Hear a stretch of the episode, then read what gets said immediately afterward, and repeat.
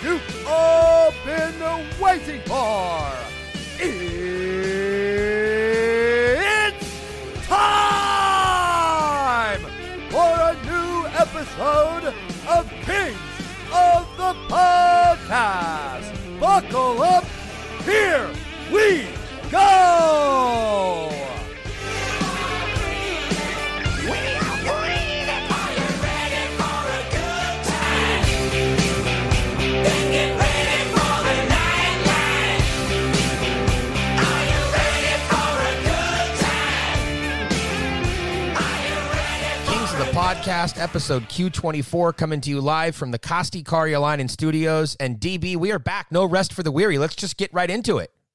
Wait, wait, John, John, hit me up. Uh, give me the genesis of that name. I, I'm not even close on that name. I, I would have no connection to LA with that name. So please. Okay, so I went deep this time. Uh, that he was a seventh rounder back in 1987. Uh, he spent most of his career in Sweden and Germany. He did play two seasons though here in North America, um, largely with the the Kings minor league affiliate at the time, which was the Phoenix Roadrunners of the IHL at that time. Um, he was called up, played 28 games though for the Kings in 91-92, which is a pretty important season overall in the Kings' history. It was their 25th anniversary season. They were coming off of the year prior where they had their highest point total in franchise history. They won the Smythe division. Uh, that was just a loaded team at the time. Um, he was a big Swedish forward. Perhaps they thought they were getting the second coming of Tomas Sandstrom. That did not happen, though. Only one NH NHL goal, as I mentioned there in uh, in 28 games.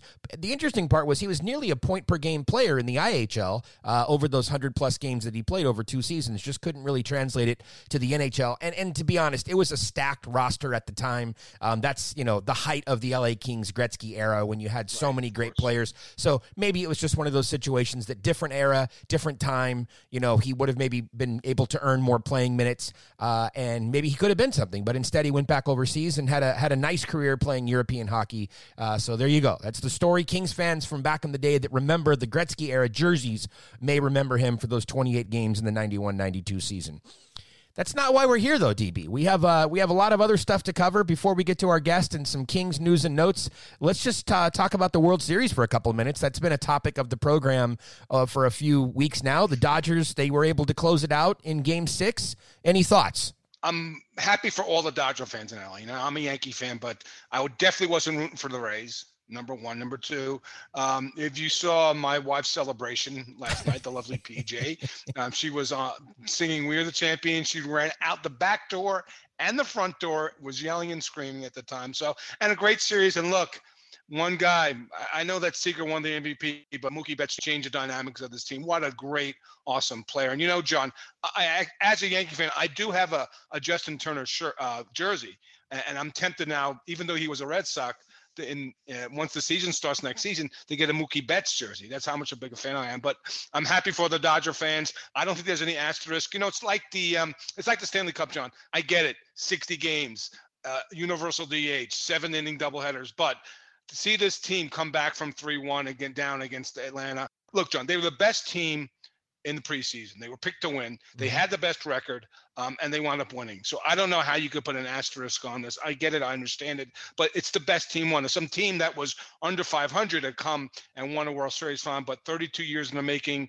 Uh, don't want to spoil for any Dodger fans. I think it was a, a great team, a team that deserved to win and, and won it on the field. Yeah, I would agree with you on that point there, DB. There's no reason to put anything at the end of this World Series championship. They were the best team throughout the regular season. They played at an unbelievable clip.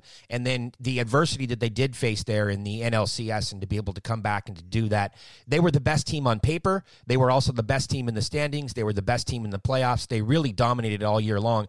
And I think it's interesting. I mean, I love the fact, uh, I've told you before, the Red Sox are my de facto uh, American League team, even though I don't like American League baseball, simply because Fenway Fenway Park is just uh, it is the yeah. absolute best place to see a game. Uh, I was privileged to see the Dodgers play there a number of times. Happy to uh, happy to also see some Red Sox players coming over. I mean, you think about the guys that have come over in the last 20 years from Boston and played in Los Angeles uh, and what what Manny did uh, for LA and just the electricity that right. he brought and now you see, you know, whatever, a decade later you're seeing uh, it with Mookie Betts. I was thinking about this last night, DB, and, and I wanted to ask you about this on the program.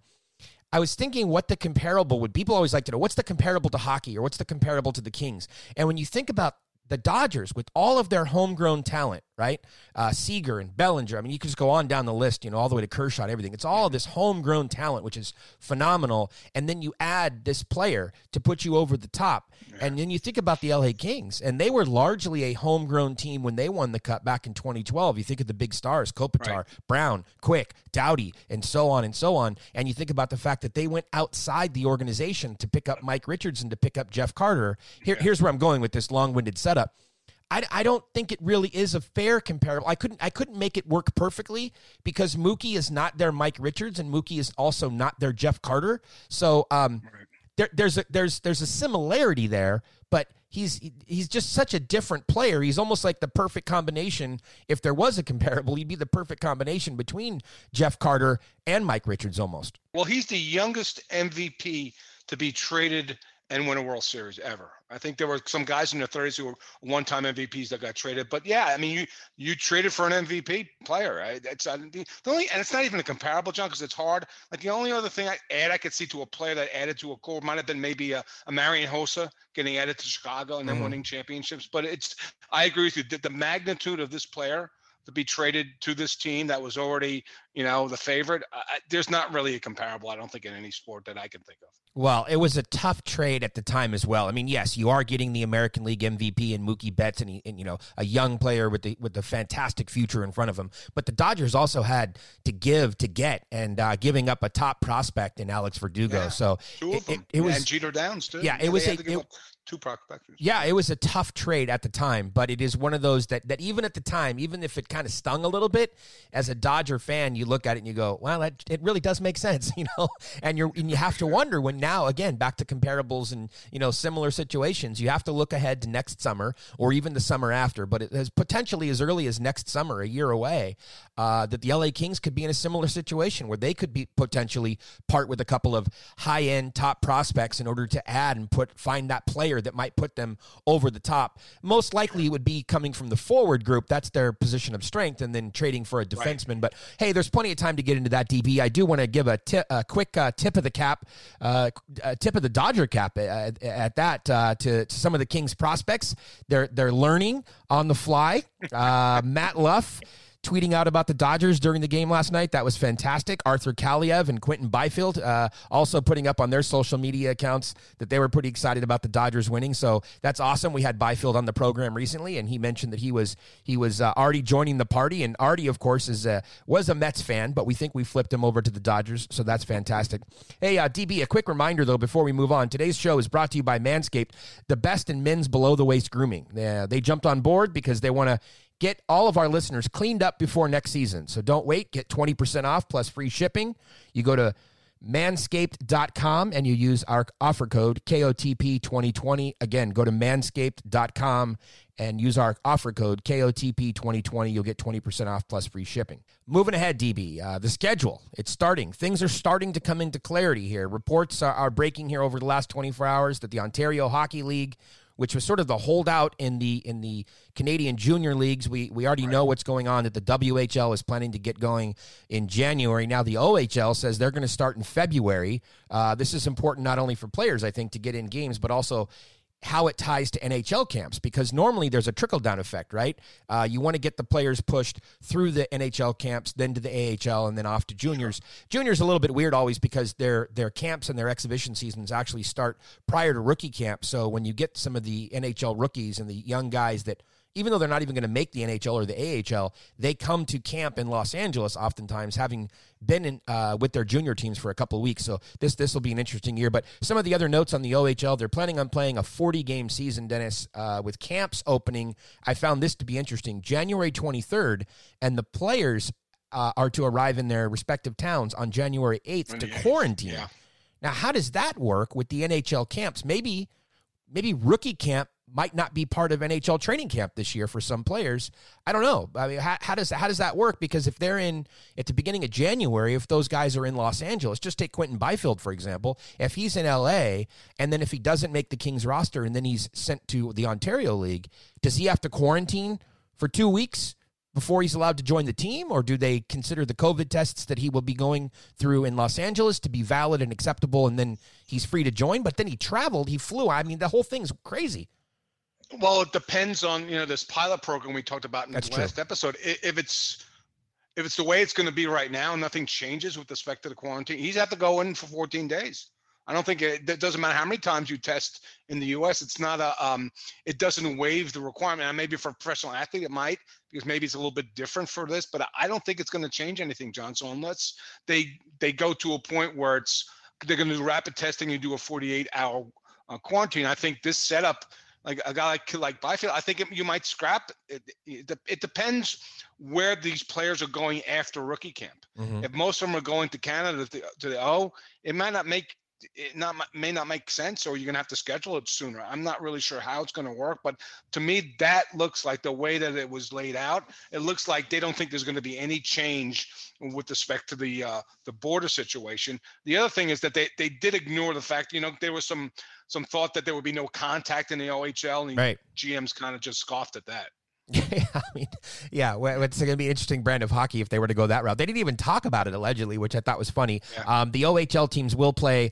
against four to five other teams, so it's going to kind of be like a modified bubble situation um, over that. Uh, what do we say? there, forty game season. So it, it, also, I think, goes back to those seven NHL teams, which would include Los Angeles, who were not part of the return to play. If they are, or they've allegedly been approved um, to have an extra two weeks of camp, try to get those extra couple of weeks done in December prior to the Christmas break, and then you can allow these kids to go home, uh, have a holiday with their family, and right. then they can quarantine if they're going to be playing yeah, uh, in in right. the OHL. And I think it'll also be interesting now to see if the WHL follows suit and they try to keep on the same track. Not that they have to, because the Quebec League certainly has been doing their own thing, but uh, I mean, I would think it would make a lot more sense for the, the WHL and the and the OHL to to follow on the same path. But hey, what do I know? I'm not part of Canadian Junior Hockey executive management. Not yet. I don't have a seat at that table yet, so we'll just keep moving along. Yeah, work on that. Thank you, DB. Um, uh, some other uh, prospect news, and I have more Kings news and notes for the third period, but just real quickly, college hockey is starting back up. The preseason poll was announced. Uh, I, I, know that all of our listeners don't follow along on Twitter, so I did put out a couple tweets about this the other day. North Dakota is number one, as they, they typically are, uh, one of the, the top schools. Boston College, we talked about them with Lizotte, uh, beautiful campus. I've been there a number of times. BC is ranked number two. I'm sure Rob Scuderi's happy. And uh, Minnesota Duluth, which is where Mikey Anderson played, and also has a tie into our guest today, DB. Uh, they're ranked number three. Yeah. The Kings have two players in the top 20 um, on the number 11th ranked team from UMass Lowell. You have Andre Lee and then defenseman Ben Meehan. I want to talk about him in just a second. And then uh, Brock Faber, who was also selected in the uh, second round this year. He's at number 14, Minnesota some of the other Kings kids that'll be at college this year, they actually received their teams received votes, but they just slipped out of being in the top 20. Uh, that includes Doyle, who's playing at BU, uh, the goalie Hrenak, who's at St. Cloud, uh, Laferriere is going to be at Harvard, although he's uh, until Harvard gets going, he's with Des Moines right now in the USHL. But back to Ben Meehan for a few minutes, just DB. All the talk coming out of the draft, of course, was on the Kings' top three picks: Byfield, Grans, Faber, as well as uh, the trade they made for Lias Andersson. But yet there are two other names that I, am just calling attention to because I think people should pay uh, close attention to them uh, going forward or keep a close eye on them and that uh, Meehan is one of them. Uh, they traded up in the fifth round to get him. Uh, a couple of quick notes on him. He played in the USHL last season with Cedar Rapids. Little side note there. Rob Blake's son, Jack, uh, who is at Shattuck St. Mary's, one of the top prep schools in uh, you know uh, anywhere really. Uh, he went to training camp with Cedar Rapids last season, so who knows? Maybe that's where where Blake got his first glimpse uh, of Meehan. But how about this comment that I was able to pick up from a scout the day of the draft? They said think of him more as a version of more a more physical version of Alec Martinez. That's pretty exciting. Oh, uh, he said he's a, nice. yeah he's a, he's a good puck mover. He's offensively minded. Uh, talked with another NHL scout who said uh, that he's very aggressive. He's a competitive player. He's really able to get pucks out of the zone quickly. Has good offensive instincts. High character player. And what they also noted was that um, he had an injury in the season that sort of derailed him. Very impressive first year in the USHL. Uh, he was one of the top scoring defensemen at the time. And they said had it not been for the injury, they think that he would have gone much earlier in the draft. And that's why people are saying that uh, he was one of the steals that the Kings were able to get in the fifth round. Ironically, uh, the uh, the other player they selected in the in the fifth round, Chromiak, is also a player that people talk about a lot of value in being one of the steals. So the Kings did really well in the fifth round. Uh, to talk about Chromiak just for a second, uh, in, in talking with a well respected NHL executive in the days following the draft, he was praising the job that the Kings did overall, and he said that Chromiak could be one of the steals for the Kings. He also named Jamson, who was taken in the seventh round, but um, really thought that Chromiak was great. He's uh, one of the 11 players that the Kings could be sending off to the World Junior Championships in December. He would be the lone representative on Team Slovakia, and he's had some success playing for uh, his, his national team already. But in the Ontario League last year, he came in late but he had 33 points, Dennis, in 28 yeah. games in Kingston. Um, and again, scouts and, and people that really follow the the players heading into the draft said that if he had played a full season uh, in the Ontario League, they think that he would have gone much higher. They couldn't believe the Kings were able to get him in the fifth round. For those of you that aren't familiar, first of all, shame on you because we have a full scouting report up on mayorsmanor.com, so go check that out. But uh, he's a six foot winger, has a lethal shot, good vision. Uh, he's a right wing who is said to really drive the offensive production um, on his line. So there's some some notes on two fifth rounders that you'll need to keep an eye on, and of course we'll be tweeting about that. Uh, Dennis, more Kings news and notes coming up in the third period here, but let's tee up our guest for the second period. Bringing it back to Twitter, I don't know if you saw this, Dennis, but it appears that four Kings players, Jeff Carter, Drew Doughty, Anze Kopitar, and Alex Iafallo, bought seats at SoFi Stadium, home of, the, home of your Los really? Angeles Rams. But hold on, it's not what you think. It's oh, not, that's right. It's not like Matt Green or Anze Kopitar, who actually had season tickets at Dodger Stadium at different points. Um, these are cardboard seats. So, yes. yes. the good news is we have the actual Iafallo joining us on the program today. uh, before we get to him, though, DB, I had a question. I just thought this was a clever idea. Maybe someone's already doing it. Um, you know, you're seeing all these cardboard cutouts. Uh, in these different stadiums and arenas and whatnot. And I know that you're not that much of a fan of them, but here's the deal. When you purchase them, um, it's kind of they're placed in the stadiums on a first come first serve basis. At least that's the way they've been doing it here in Los Angeles. But what about this as an idea? What about as like an added bonus for season ticket holders? If you're going to go into buildings and you're not going to have fans in the building, what if you allowed your season ticket holders to have a cardboard cutout of themselves in their own seat? That'd be kind of cool. Yeah, I'd all yeah, I'd be absolutely for that. That okay. make that makes a lot of sense as opposed to just putting them randomly all together. And I, I think that what they want to do, the only thing is the optics on that. You want to group everything together, them in somebody. But yeah, I'd be all for that. I think that makes the most sense as opposed to another thing the Dodgers put some people out in right field or something like that. Why not just put them in the seats where you would be sitting? Right. So here, here's the thing in the beginning, I understand uh, why, why they did that, right? For the optics. But look, we're all past that now. We, we've all seen empty right. arena and empty stadium. We're aware we're aware no that those are cardboard cutouts. So I say now, get the cardboard cutouts of the season ticket holders that want to participate and let them, uh, you know, sit in their actual seats. I think that would be kind of cool. I think I agree. Couldn't agree with you more. Uh, by the way, little footnote: I have a real issue. I, I, certain things get under my skin. People that call arenas stadiums, right? That just bothers me. State, Staples Center is not a stadium; it is an arena. No. So, can the not. people that report on sports get this right and stop referring to arenas as stadiums? They're they're not. They're arenas. There's a reason why there are two words: stadium and arena. get it together, people. Let's go.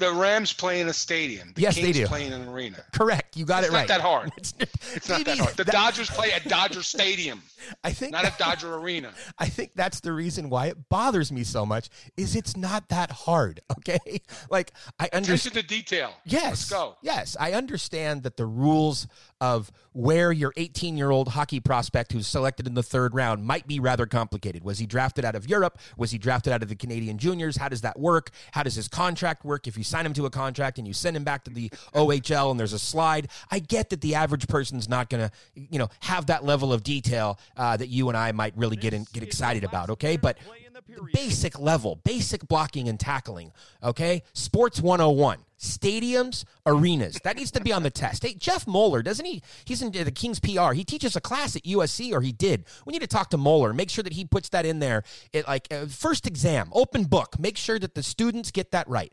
Stadium and arena. That's it's it's required. no follow up to that. Okay.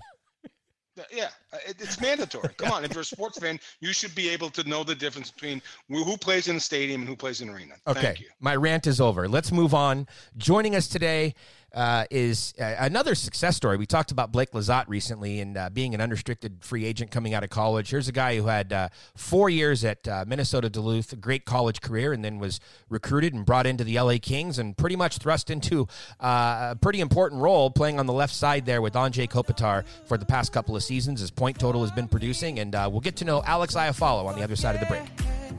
the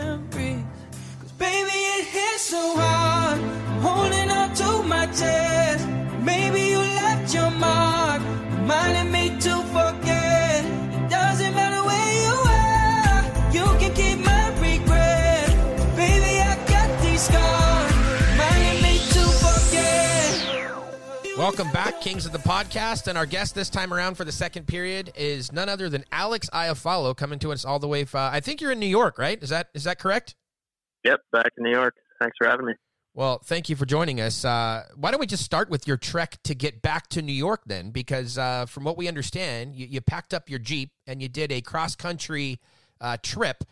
Uh, we'll talk about some of the stops that you made and, and all that sort of stuff. But where, where did the thought process uh, come from in order to, to pack up and drive to get all the way to the other side of the United States? uh, that was back in, you know, that first quarantine. To be honest, so it was pretty serious. And um, instead of flying, I just wanted to drive. I had a tent on the top of my Jeep, and uh, you know, I thought I could use that and have some fun on the way. Now, my is, bike. I got a little mountain bike too. Did some mountain biking. is that something Yeah. you've done before? Have you have you driven back and forth before? Yeah, a couple a bunch of times. Okay, so not was too not too bad, but um, it was a little different during a, a full blown pandemic. Yeah, I don't know if I would agree with you. It's not too bad. I don't know. I don't know if that's a drive. It's one of those things that in my head, I always sounds like a great idea. I'm like, you know, that would be Yeah. great. Why don't I take some time, drive across the country, see some of the wonderful things you know that this country has to offer, and then I remember how much I enjoy nice hotels and and a you know a freshly changed bed and a good breakfast, and then I go, yeah, I just I don't think it's for me. Yeah, you know, when you get to the twenty and thirtieth hour, then then it doesn't get too fun. Well, hopefully you had Sirius XM and you could at least you know pick and choose your your stations. It's like I, for me, that's what it is when I drive to Vegas. I used to fly to Vegas. Now I just drive. I enjoy the drive. It's a couple hours, not a big deal. But having Sirius XM makes a big difference because I can listen to some music and then I can put on some comedy channels and it sort of gets you through. Once you get past Barstow, you know it gets it gets rough, but uh, you get to the other side. Once you get past Baker, you know then then you're good to go. Yeah, as long as you got variety, you know, you're golden. There you go. Uh, now, a couple of the stops along the way. Now, I know you slept uh, either in Cal Petersen's driveway or his backyard or something, but first you went through Utah. Uh, did you happen to stop in on and check in on Louis and how he's doing? Uh, no, I didn't go that high. I was a little lower. Okay. And, uh, where Hurricane, Moab.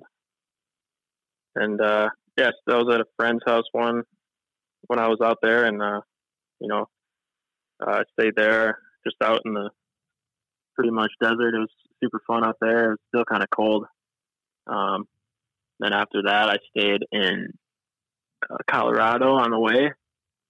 That was, I think it snowed one of the nights. That was pretty cold too, but that was back in April, May. Um, then I just went to Cal's, yeah, and then I was pretty much home from And- there. And where does the relationship come come from with Cal Petersen Because I, I'm I'm trying to connect the dots here. Where the connection comes from, because you guys didn't play together in college and you didn't spend time playing with the Reign. So, how how are you and Cal friends? How does that happen?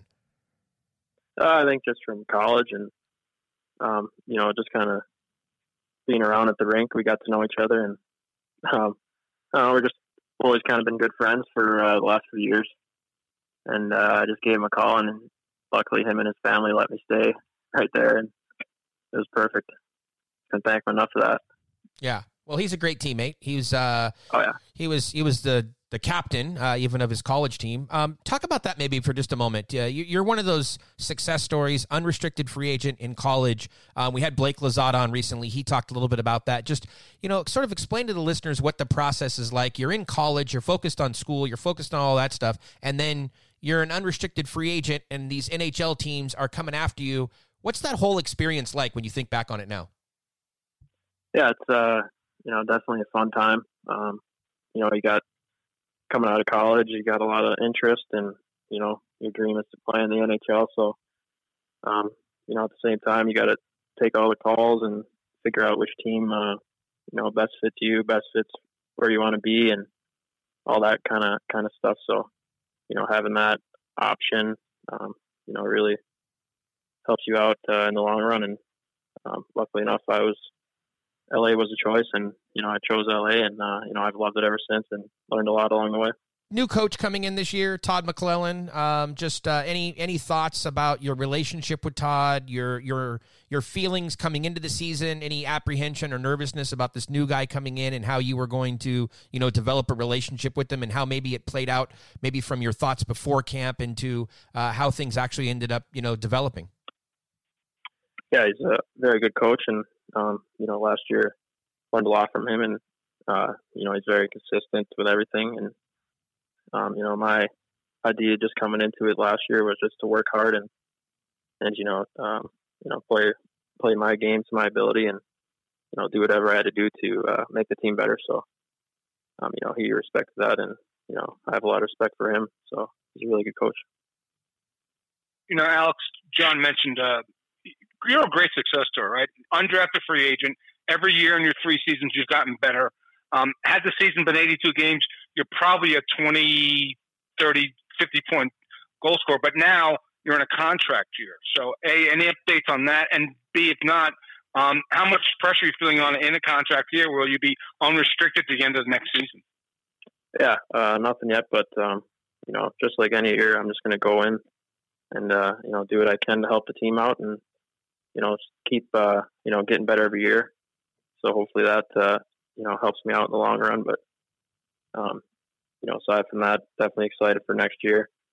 Um, you know, we got a lot of talent coming in, and you know, I think we're all pretty excited to get started. Hey, what do you think you blended so well and found chemistry with with Kopi and Brown primarily on the top line?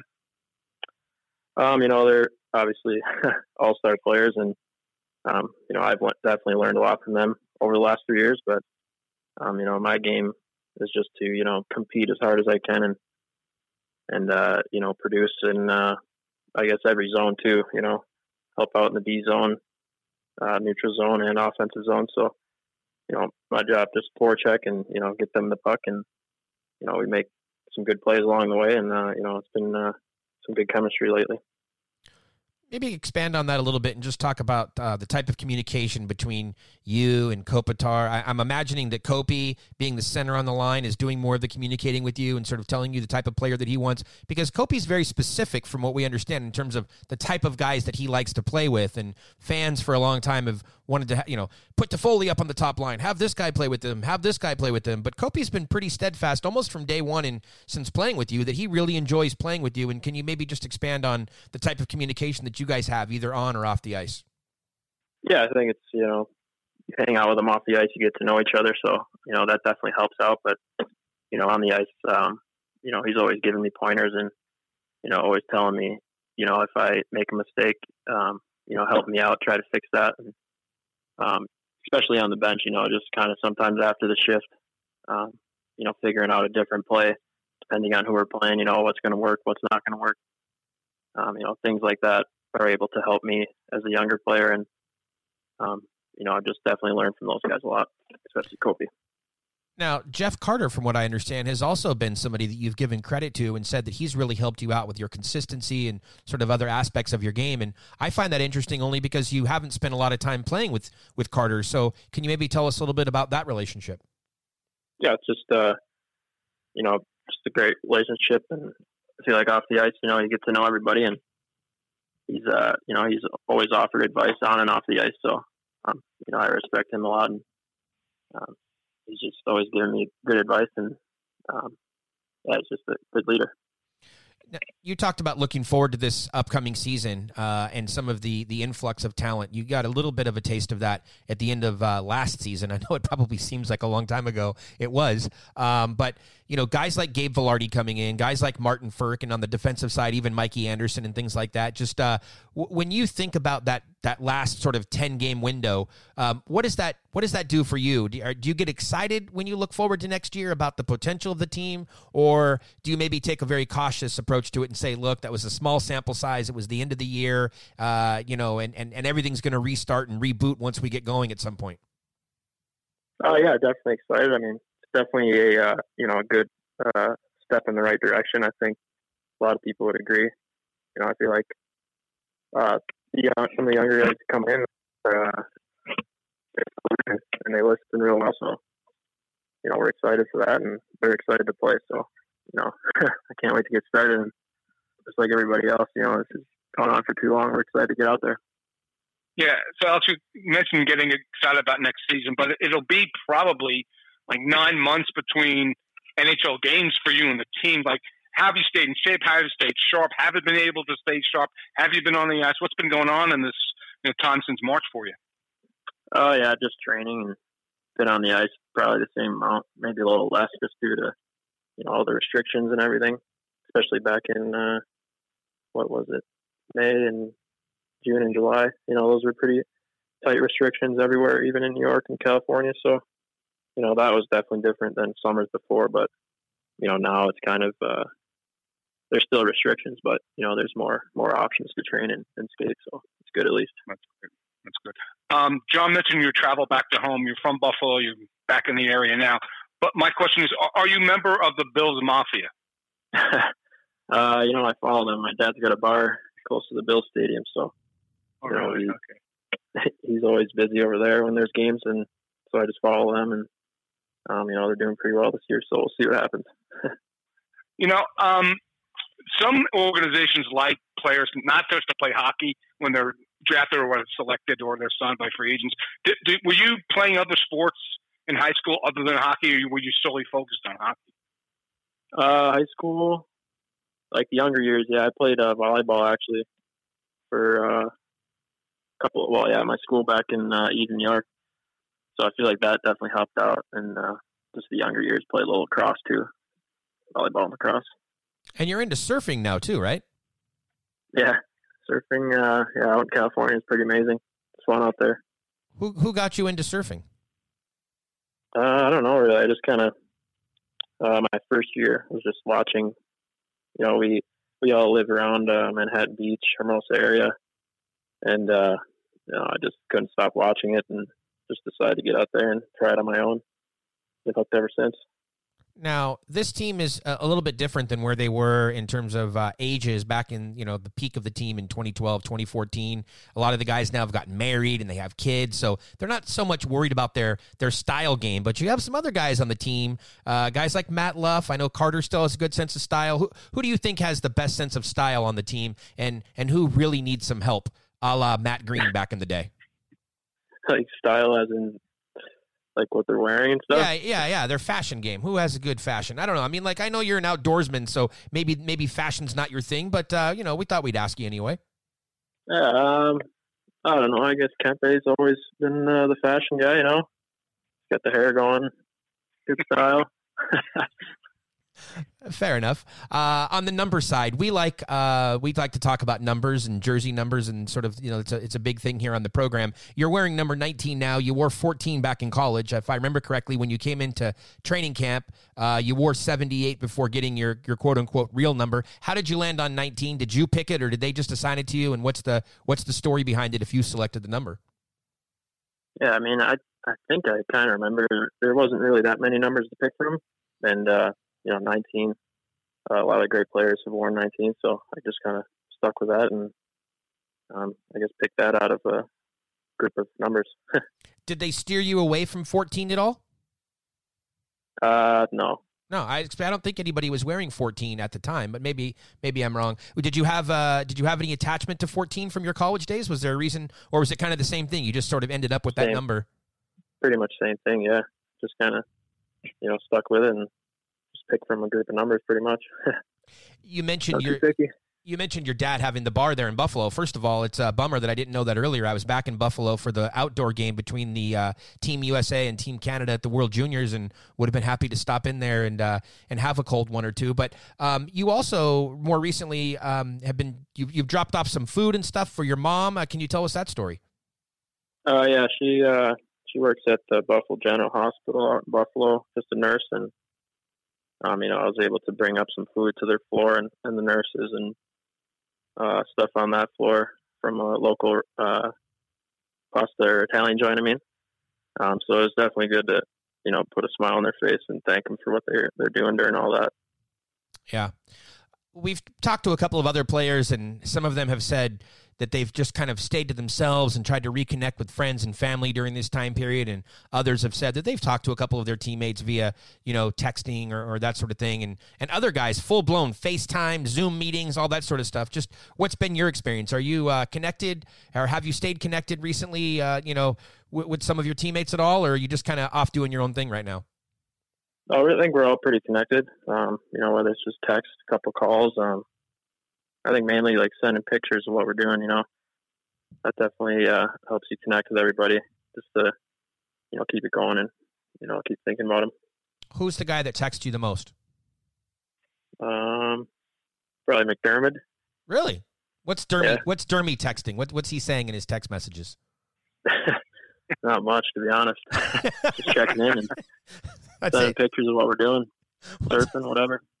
Surfing? You can't be surfing in Buffalo. well, he's been trying to surf. I Oh. got when I was back out there. Uh, we got him out there a few times, so he's a little hooked now. So, so he's trying to make you jealous. Then he's he's showing off the pictures of uh, of what he's doing back here while while you're Oh yeah, while you're in New York. Well, let me tell you, it's Yeah. been. Uh, I'm sure he's been giving you the weather updates. It's been nice and warm. the The heat extended well into uh, into October, but it's turned in the last week or so. So if he was in the water this week, um, it's it's a little bit nipply. So I'm sure that uh, the wetsuit would uh, would come in handy this week. yeah, for sure. Although we probably can't complain about it getting cold here, it makes us sound you know like we're definitely from California. What's the weather Oh. like in Buffalo? It has to be uh, much colder than it is here. Yeah, it's raining right now. It's been uh, what was it yesterday? Like 40s, 50s, I think. But yeah, it's uh, definitely turning. I think it's supposed to snow on Friday. Beautiful. Saturday, I'm not sure. Are you a big Ted's guy? Beautiful. Ted's hot dogs there in uh, Buffalo. Red hot. Yeah, Ted's. Are you a Ted's guy? I haven't been there in about four or five years, I think. But yeah, it's pretty good. Yeah, I'm not really a hot dog guy unless I'm at a Dodger game, but I think I ate at Ted's about six times in the week that I was there for the World Juniors. Uh, it was it was fantastic. We need to bring them on as a sponsor. You can't JD. you can't beat you can't beat the Dodger dog though. That's for sure. See, now there you go, a man after my own heart. So, are you watching the World Series? Uh, a little bit. My dad my dad more of gives me updates though.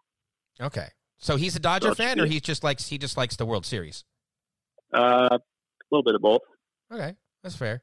So back to the Yeah. back to the Bills Yeah. Mafia thing. Have you taken uh, have you have you you know done any tailgating and and jumped off of a tailgate onto a table or done anything crazy at a Bills a Bills tailgate? No, not at all. Um, You're killing me, Alex. playing, you're, you're killing, you're killing me. I mean, I guess I would be jumping on tables if I would go to those, but All right. Fair enough. Uh, we appreciate you. We appreciate you coming on. It's been a lot of fun. Um, try to try to stay warm uh, during this this snowy winter. I'm sure, like everybody else, uh, you can't wait to get back to beautiful Southern California and uh, uh, you know strap on the skates and get training camp going. It, it's going to happen at some point. No, nobody seems to. Do you know? Because we don't know. Do you? Do you have any sort of a date when things are going to get going yet?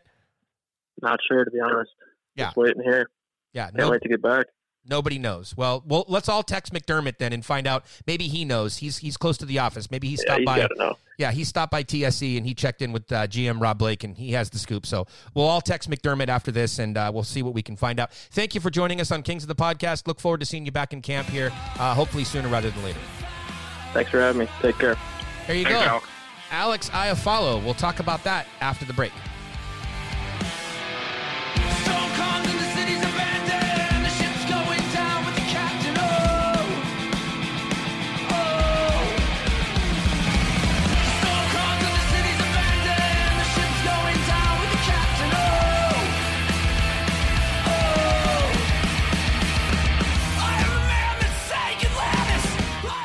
Welcome back to the third period of Kings of the Podcast with DB and the Mayor. Welcome back, third period. Thanks again to Alex Iafallo calling in all the way from upstate New York there, and uh, fascinating to get his perspective on things. And I'm sure that he is looking forward to sooner rather than later getting back to the warmer weather here in Southern California. A um, couple of quick notes before we move along here. Uh, talk about the music. The first intermission music that was Kygo or Kigo. I'm not exactly sure how to pronounce that, but uh, that's that's an EDM guy that Iafallo likes. So we uh, put that music in there just for just for him. I know Kigo. That, Oh. yeah. Okay. Well, Yeah. I figured Yeah, you no, would. You're I- a big EDM yeah. guy too. Wow, you you wow, that's a that's a bending of your rules, John. Wow. Holy D- cow. DB, I always appreciate when people tweet about the music because the songs are not just randomly selected. There's usually a reason no. behind it. Yes. And uh, there's a lot of thought that goes into it. And yes, even bending of some rules, playing some songs that normally would not be, uh, you know, in in my archives. Uh, so yes, that was that was especially for him. Uh, doing doing some research, found out that's that's one of his go tos. He likes that guy, so uh, that's for him. Uh, the second intermission was a band called Every Time I Die. That is the most popular, famous band that uh, came out of the Buffalo area. So uh, a little tip of the cap to the Buffalo people. So, DB, during the break there, I did have a quick chance to research some of the numbers. Uh, you might remember he was talking about wearing 14 versus 19, or he was actually talking about wearing 19, and I asked him about if they steered him away from 14. Because the thought that popped into my head during the conversation was were they trying to steer him away from 14 because of Justin Williams? You know, sometimes that happens where a team, they try to put a little space between a very popular player wearing a number, even though the number's not going to be retired, they try to just give a little space there before another player wears that number and uh, it wasn't clicking in my head what had gone down there. So I, I, I quickly uh, jumped onto the internet and looked it up. So Tom Gilbert wore number 14, actually, which surprised me um, the year before, but he was gone over the summer that they signed Iafallo. They brought in Mike Cammalleri. And Cammy wore 14 during Iafallo's rookie year, at least for the first part of the season when he was with the team. And I didn't really remember Mike Cammalleri wearing 14 at all because Cammy has worn 13 throughout his career. Obviously, he couldn't wear 13 when he returned. There was another guy, another former guest of Kings of the Podcast, uh, in Kyle Clifford, who had taken over 13. So I guess Cammy didn't do anything weird like, you know, going to uh, a different number that tied into three. He just went plus one and went with 14. And so um, that's why when Iafallo was selecting his numbers, I guess he ended up at 19. So little footnote for all the listeners there. I have a question for you, John. Sure. What would be your jersey number? Great question. Uh, 12. 12 is my favorite number, so I would go with 12. Um, I'm also the fifth, so if 12 was unavailable, I would go with number five. However, I do view myself as more of a forward than a defenseman, and I don't like forwards with single digit numbers, which would lead me back to 12. So, Okay. uh, little interesting point though the kings have not i think we talked about this at one point the kings have not had great success with players who wear number 12 in terms of like the overall history of the team um, little, little short bursts at different times uh, but for the most part, number 12, uh, yeah, we talked about it during Roman Vopat, I believe, during the episode we did with him. By the way, if you did not listen to the Roman Vopat episode, please go back and listen to that. We posted that when we did five straight shows during the Christmas break. Very interesting uh, podcast with him. He was the player who came over in the uh, Wayne Gretzky trade with the St. Louis Blues. So um, take note of that. Uh, DB, so if they, what would your jersey number be? 22. It's my birthday. Okay. Or seven, which is a lucky number. All right. Well, there you go. So if you ever get drafted by an NHL team, or if uh, maybe if they sign you to a one day contract in the ECHL, make sure that team has a 22 or a seven. Um, that's available. Uh, before we get to the rest of our Kings news and notes today, DB, let's just make uh, take a quick moment and remind everybody. Um, hey, if you like the show, be sure to check out our newest sponsor. Uh, DB and I are not just here to shill. By the way, we actually took the products for a test drive before talking about this stuff on air. Um, we wanted to check things out ourselves, make sure that we both were able to give Manscaped a thumbs up. Uh, they passed, they're approved. Um, so we can say this pretty proudly. Support for Kings of the Podcast is brought to you by Manscaped. They're the best in men's below the waist grooming. Manscaped offers precision engineered tools for your family jewels. Love that. And uh, Manscaped uh, products, they really make things easy for you, DB. They keep things clean down there, which is not always easy for men. Don't worry, Manscaped can help. Check out the new and improved Lawnmower 3.0. Of course, we've been telling you guys about the benefits of their products. Uh, this is their third generation trimmer, so you know it's been um, refined. It's gotten even better uh, than the award winning original. It features a cutting edge ceramic blade, premium long life battery. It'll last up to 90 minutes on a single charge. It also has waterproof technology that allows you to groom in the shower, plus that infamous LED light allowing for more precise trimming. And uh, like I said, we both took it for a test drive. We're sure that you guys will want to do the same thing.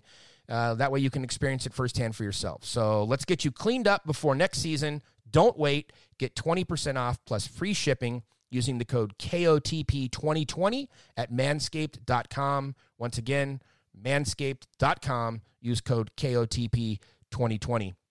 Now, Dennis, let's get back to some news and notes here to wrap things up today. Um, I, I want to talk about Europe for just a couple of minutes. I mentioned on the last episode, I believe, that the USA and Canada may have a competitive disadvantage uh, because the leagues, of course, are not playing over there uh, compared to or playing over here compared to the leagues that are playing over in Europe. So, a couple of footnotes on that. All of the Czech leagues have been shut down recently, um, but they are reopening soon. Russia is actually playing, even though they've had some uh, some COVID scares in the KHL. In the uh, Finnish Liiga and the juniors over there, they've had to reschedule some games because they've had some issues as well. And sort of the same thing with the Swiss and what's going on over in uh, Sweden. So there have been some daily changes to the schedules. It's not like everything uh, is just, you know, flowing along uh, without any issues. I, I, I didn't want to give that impression. Um, the reason I bring this up also is for a couple of reasons. Next week starts the national team breaks in, in Europe. So you're going to see evaluation camps and then some exhibition games that are going on um, for some of those teams and, it, speaking of exhibition games, also the Germany uh, team over there in Berlin, where the Kings prospects are playing uh, or training, they're going to play a couple exhibition games this week. They're going to play on Friday and they're going to play on Saturday. Per my request, they will not be playing a 5:30 a.m. game Pacific time. That's been moved. It'll be later in the afternoon on uh, Friday, and I'll tweet out a link if people want to. They can buy the stream. It's uh, it's about ten dollars US, just under ten dollars US to buy the stream. Or if you want to get up at five thirty in the morning for the game on Saturday, because they are playing back to back, and apparently they don't recognize the uh, the time restriction rule that the NHL has on back to back games. They're going to play an afternoon game and a morning game. Uh, that would be our time. Friday, Saturday, early Saturday morning, Halloween. I guess they don't want to get in the middle of your trick or treating, DB. Uh, but the German, the German uh, Berlin team will be playing, and the kids are expected to play. So Akil Thomas, uh, Aidan Dudas, and uh, Jacob Ingham um, uh, are expected to be uh, in those games. So we'll have more information on Twitter. You can check that out. Uh, a few injuries to report going on over in Europe as well, DB. Uh, fortunately, Lias Andersson is okay. He took a big hit yesterday. If people yeah. didn't see that, the, the, I tweeted out the video. You can, uh, or a retweet of somebody else's video. Um, you can watch that video. Uh, he was just, he was run over like a train. And as I noted on Twitter, be, being a hockey player, no big deal. Blood, no big deal. Just uh, stick a couple of cotton balls up his nose, and on the next shift, he, he's out there going again. Unfortunately, that's not the case for Carl Grundstrom. He right now has a concussion. Uh, don't know just yet exactly how long he's going to be out. And then also defenseman Jacob Moverare. Um, he has a lower body injury, and from what I hear, he's going to be out for a couple of weeks. So there's some notes for you, uh, all the way from Europe for you, DB. Absolutely, a couple of uh, more serious injuries, but uh, hopefully they meant they're on the mend and uh, they'll get back to action soon. Yeah, you know, uh, we talk over uh, here at stateside uh, during the NHL season how difficult it can be to get injury information, uh, even prior to COVID. You know, coaches were so secretive and upper body, lower body, and you know whatever. Uh, and then with COVID, it became even even more scarce this year. Sure. Now try to do it uh, try to get injury updates, DB, coming out of Europe with the time change and the language barriers. It's not always easy, but uh, we were able to cobble together a couple of quick updates. Uh, to wrap up the show today, DB, do just want to mention Matt Price, LA Kings trainer, who was on the program. That was a really fun show, too. Uh, he, he was on a, a couple of weeks ago Uh, at the time, we mentioned that uh, the training staff for the LA Kings they've put together an at-home video series, which uh, for those of you that are quarantining at home and you want to keep in shape, you watch these videos and they'll help keep you in shape. Uh, there's a new video uh, in the series that just came out, so be sure to check that out. I'm sure that the the Kings and Matt Price uh, have tweeted those out. I, I would imagine. If not, you can go to YouTube and you can find those and and stay in shape. DB, DB, are you getting your steps in? I, hey, look, I right before the pandemic started, on March 1st, I was working from home, still working for Ripple. I actually bought a NordicTrack bike. So I, I was at the curve. Who knew? Know, March 1st it was going to happen. So yeah, knock out about a half hour. Um, usually after uh, watching Jim Cramer Mad Money CNBC when I'm day trading my stocks because nothing else to do from a hockey standpoint. So yeah, I'm just trying to stay in shape, Jay. All right. So now you're going to have something to do when you get up early Saturday morning to watch the games from Germany. Uh, in the meantime, we'll let you get back to the bike and get after it right now. Uh, that's it for this episode. You guys can head over to manscaped.com, use our coupon code KOTP2020, save 20% plus free shipping. And while all the listeners are doing that, DB, we will go ahead and record another episode soon.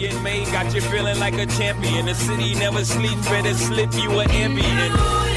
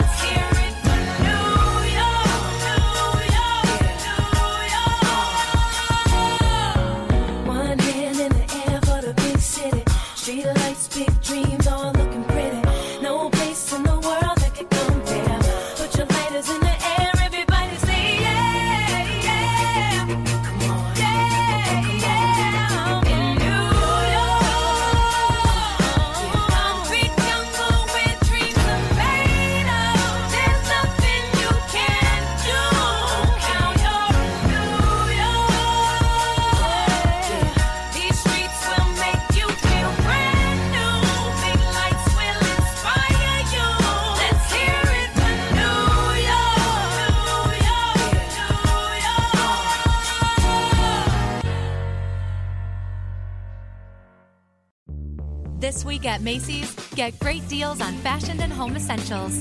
Update your wardrobe with 20% off new spring shoes and sneakers, and 20 to 50% off fresh looks for him and her. Plus, transform your space with Lux Hotel Collection bedding now 40% off. And Macy's Star Rewards members can earn on every purchase except gift cards, services, and fees. More at Macy's.com slash star rewards. Savings off sale and clearance prices, exclusions apply.